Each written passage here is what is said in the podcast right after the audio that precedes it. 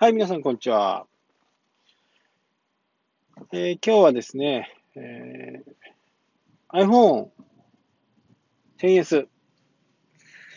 まあ、あまり時間はなかったんですけど、ちょっと、えー野外に行ってね、撮影をちょっとしてみたのですが、うん、なかなかいい、やっぱりいいですね。今、あの私が持ってるコンパクトデジカメは、ソニーのね、えー RX Mark V っていうやつなんですけど、これも非常にコンパクトでね、あの綺麗に映るデジカメなんですけど、まあこれに引けを取らないという感じですかね。まあもちろんあの、コンパクトデジカメはね、えー移動したりするような、被写体が移動したりするような、オートフォーカスの方はね、やっぱり全然優れているんですけど、まあ、俗に言う物撮りとか、えーポートレートとか、まあ、人物写真ですね。そういったものを撮るのだと、もう全然 iPhone だけで十分かなっていう時代がね、本当に来ましたね。合わせてね、えー、Apple Watch のシリーズ4も購入したんですけど、もう発売当日のね、午前中ぐらいに、えー、Apple Watch の方は届きました。画面がやっぱりね、30%ぐらい大きくなったということで、まあ、非常にこう、見やすくなった。ただね、あのーいろいろなんか変わってる部分があるんでしょうね。今まで使えていたアプリがね、まだ使えなかったりとか、その辺の不具合はね、多少あります。で前回もお話ししたように、今回はあのセルラーモデル、単独でね、通信できるものじゃなくて、iPhone とセットで、電話ができたり、するものをね、GPS モデルっていうのを購入して、まあ、至って不具合、あの不都合はない、ないですね。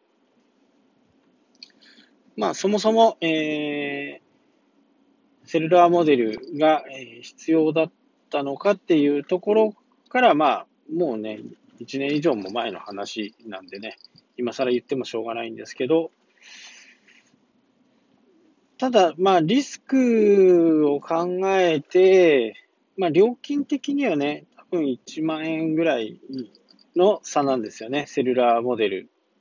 と、えーセルラーモデルじゃないタイプ。なのでね、えーこの辺をどう、えー使っていくかっていうことなんですけど、っていうのは、今は、えー三大キャリア、A、ドコモ、au、ソフトバンク。このね、3つの回線を契約してないと、Apple Watch で単独の通信ってできないんですよね。なので、えー他の格安チームとかね、えーだと、Apple Watch 自体が、えーセルラーモデルを買ったとしても、えー単独通信ができないというふうな形になります。ただね、あのー今、携帯代金がどんどん安くししなさいという国のね、提言のもと、少しずつ安くなっていくような気がして、えーその中で、その格安シムのでもね、Apple Watch に対しての通信ができるような形にいずれになるとは思うんですけど、こういうものってあの、突然なる場合があるんで、そんな時にはね、あの、セルラーモデルを買っといた方がいいのかなとは思います。で僕は、えソフトバンクのね、えー50ギガになった時からもう、もう速攻50ギガなんですけど、えー今度、えー、ソーシャルメディア系、8大ソーシャルメディアは、えー、通信料がフリーというものがね、ソフトバンクから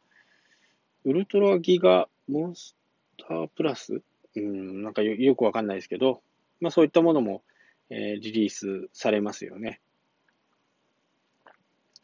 なので、えー、回線はね、えー、どんどん大容量化していって、受け取る方もね、それなりのスペックがないと綺麗に映らないという形になるんですけど、まあ、果たしてそこまで必要、50ギガがね、えー、使う人がどれだけいるのか。まあ、もちろんこれはソフトバンクが今までね、50ギガを使った人のデータをね、全部見ていってると思うんですね。YouTube をどのくらい見てるのかとか、アメバ TV をどのくらい見てるのかとかですね。まあ、その辺のデータを平均化して、よし、じゃあ、ひっつけちゃえ、みたいな感じだとは思うんですね。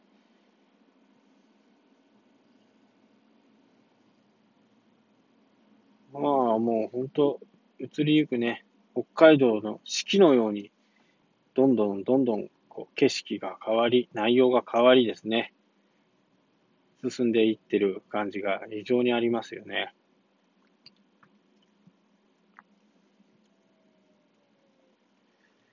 まあ、今後、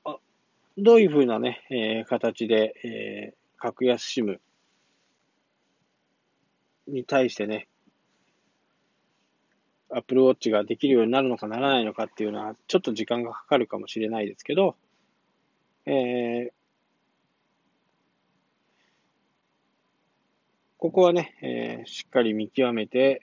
なるべくね、通信費なんかは安いに越したことはないですから、その辺はね、あのー、結構、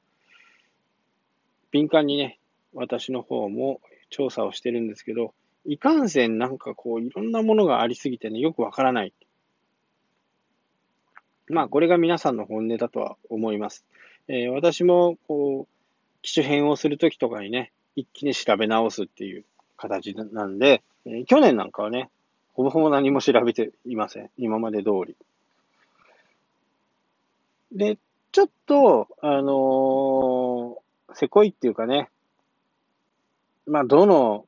こう、サブスクリプションモデルの場合もそうなんでしょうけど、今までは1万円だったけど、新しい顧客を増やすために、今月から、えー、7000円で、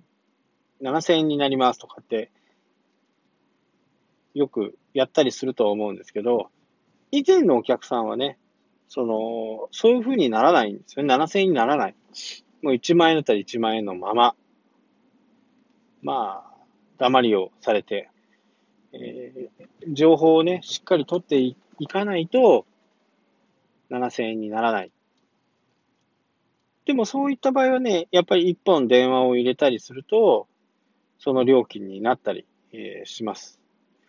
実際、あのー僕の場合ね、セコムさんで、えー、契約をしてるんですけど、まあ、毎月1万円だったものがね、えー、ちょっといろいろ、事業のね、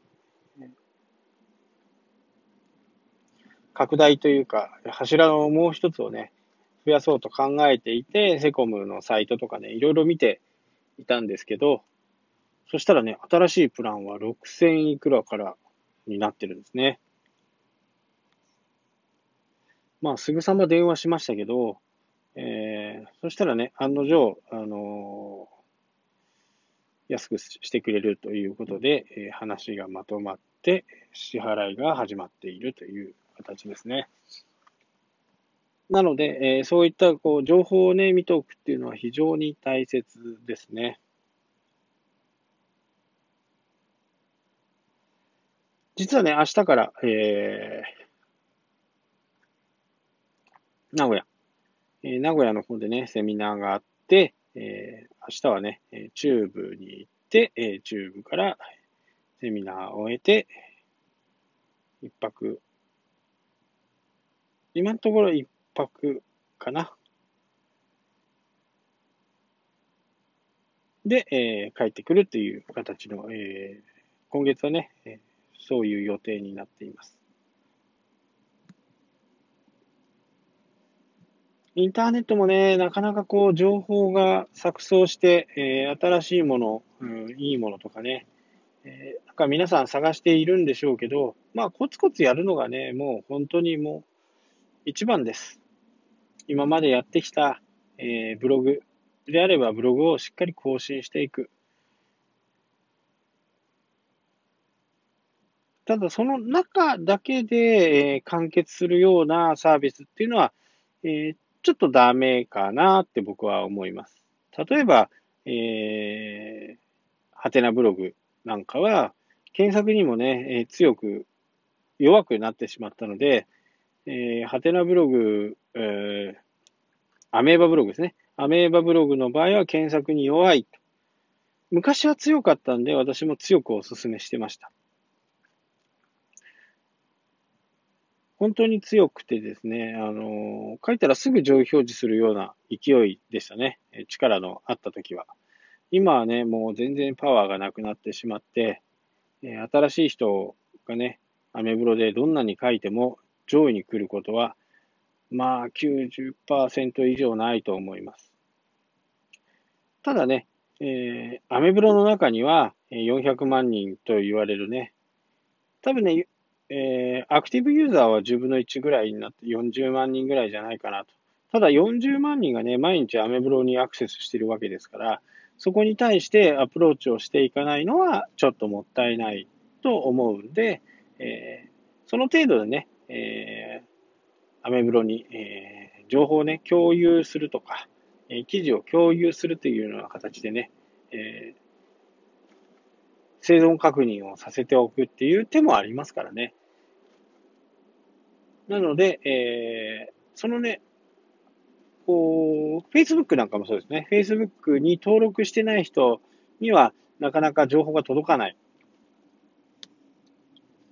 わけですから、え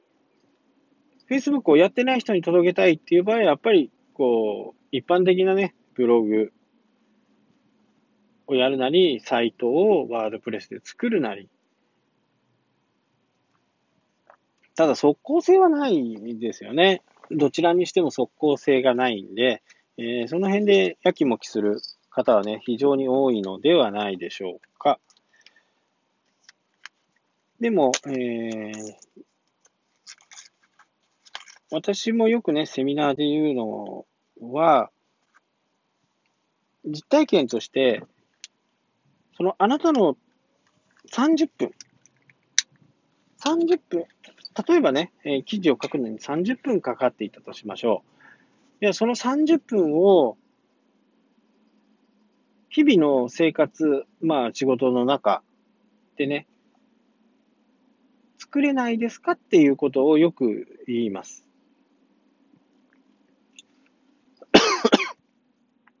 まあ、たった30分、まあ、されど30分なのかもしれないですけど、えー、この30分でね、えー、お客さんがもし来るとしたら、あなたはどうしますかっていうことですね。やるのかやらないのかっていうことなんですけど、睡眠時間が30分減った。もしくはね、えー、電車とか、バスとか、そういうところ、そういうものを公共交通機関を使ってね、通勤している時間であれば、その時間をフル活用。今まで読書していたものをブログに、ブログを書くっていう習慣にすると、毎日更新もできますし、まあ、毎日更新するのが100%いいのかっていうと、そうではないんですけど、やっぱりね、他の人、ユーザーさん、遊びに来てくれた、見に来てくれた人のためになるような記事を書いておくっていうのが、もうこれがもう基本中の基本なので、書けない日はね、書けなくていいと思います。ただ、そのブログが Google に評価されることによって、検索エンジンのところに、えー、1ページ目にね、初めはわかんないかもしれないですけど、もうなんかわけわかんなく書いてて、でも記事の内容はいいよ。タイトルはちょっとダメだけど、記事の内容はいいよって言っても、Google は上位表示を、えー、させます。いい記事であれば。などでね、あのー、いい記事書こうと思って、肩ひ、肩肘張ってね、書こうって思うと、やっぱりなかなか書けないもんです。で、ある程度、こう、書いていけばね、どんな記事にアクセスが集まりやすいのかとか、えー、この記事がシェアされた、みんなに見てもらったっていう記事はね、どんな記事なのかっていうのが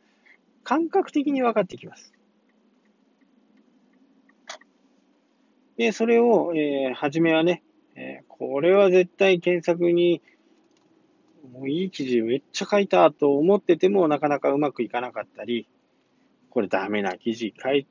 まあ今日のなんか気分を書いて、それがたまたまなんかすごくシェアされたりとか、するっていうことは結構よくあります。ただ狙ってね、えー、書けるようになったら、これほど素晴らしいツールはないですよね。特に新しい商品とか、新しいものを書いたときには、Google とっても新しいもの好きです。新しい言葉とか、そういったものをね、いち早く上位表示をさせようとしますんで、えー、その点はね、あの、本当活用すると面白いツールになるんですよね。なので、この、えー、Google の SEO ができるようになると、ソーシャルメディアに使う時間をブログとかサイトとか、そういったものに使った方がより効果的ですね。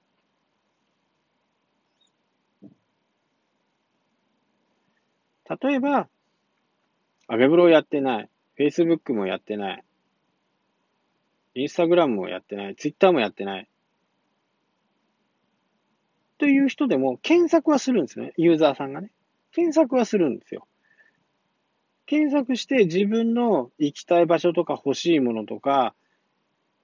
えー、調べたいことなどはね、検索窓に打つわけですね。なので、Facebook、Twitter、ソーシャルメディアって言われるものを別にやっておかなくてもいいわけですよ。ただ、絶対にやっとかなきゃならない点が、店舗ビジネスの場合。これは Google マイビジネスは、もうこれは絶対にやっておかないと、えー、ダメです。なので、ソーシャルメディアをやらなくても、Google マイビジネスに登録して自分の情報、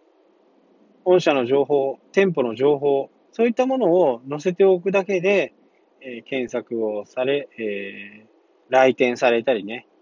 電話が来たりするんで、Google マイビジネスは、えー、本当に重要なね、集客のツールになります。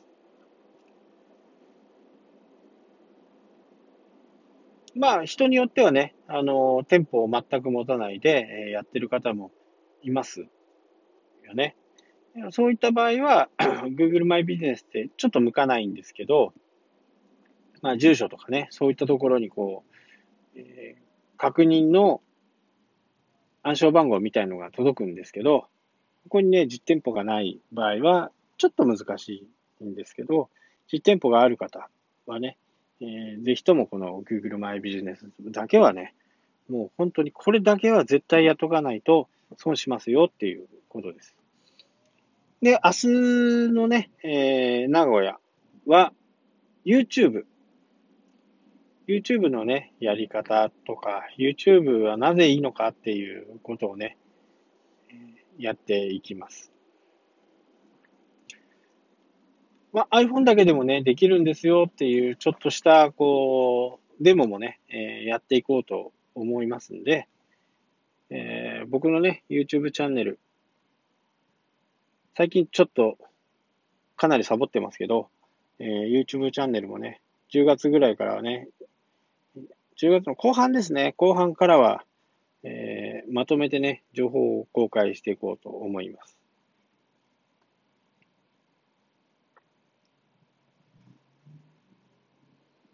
なので、えー、やっぱり文字をね、読むことは、好きな人は好きなんですけど、やっぱりこう時間がかかったり、そこにこ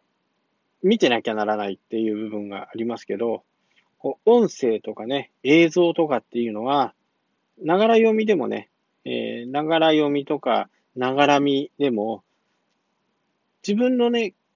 こう気になってるキーワードをね、言った途端にもう一回巻き戻せるとか、えそういったことが非常に簡単にできるので、今後はね、やっぱりこう、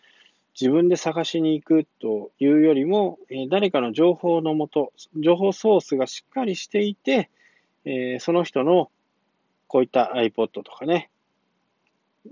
YouTube を見ていくっていう時代にね、どんどんなっていくと思います。はい、今日はね、あの iPhone から、えー、明日のね、名古屋行きとか、その辺のことをね、まあ、だらだら喋らせていただきましたけど、えー、明日はまたね、千歳まで行くんで、その時に、えー、また公開、えー、録音をしてお届けしようと思いますので、明日もぜひお聴きください。ありがとうございます。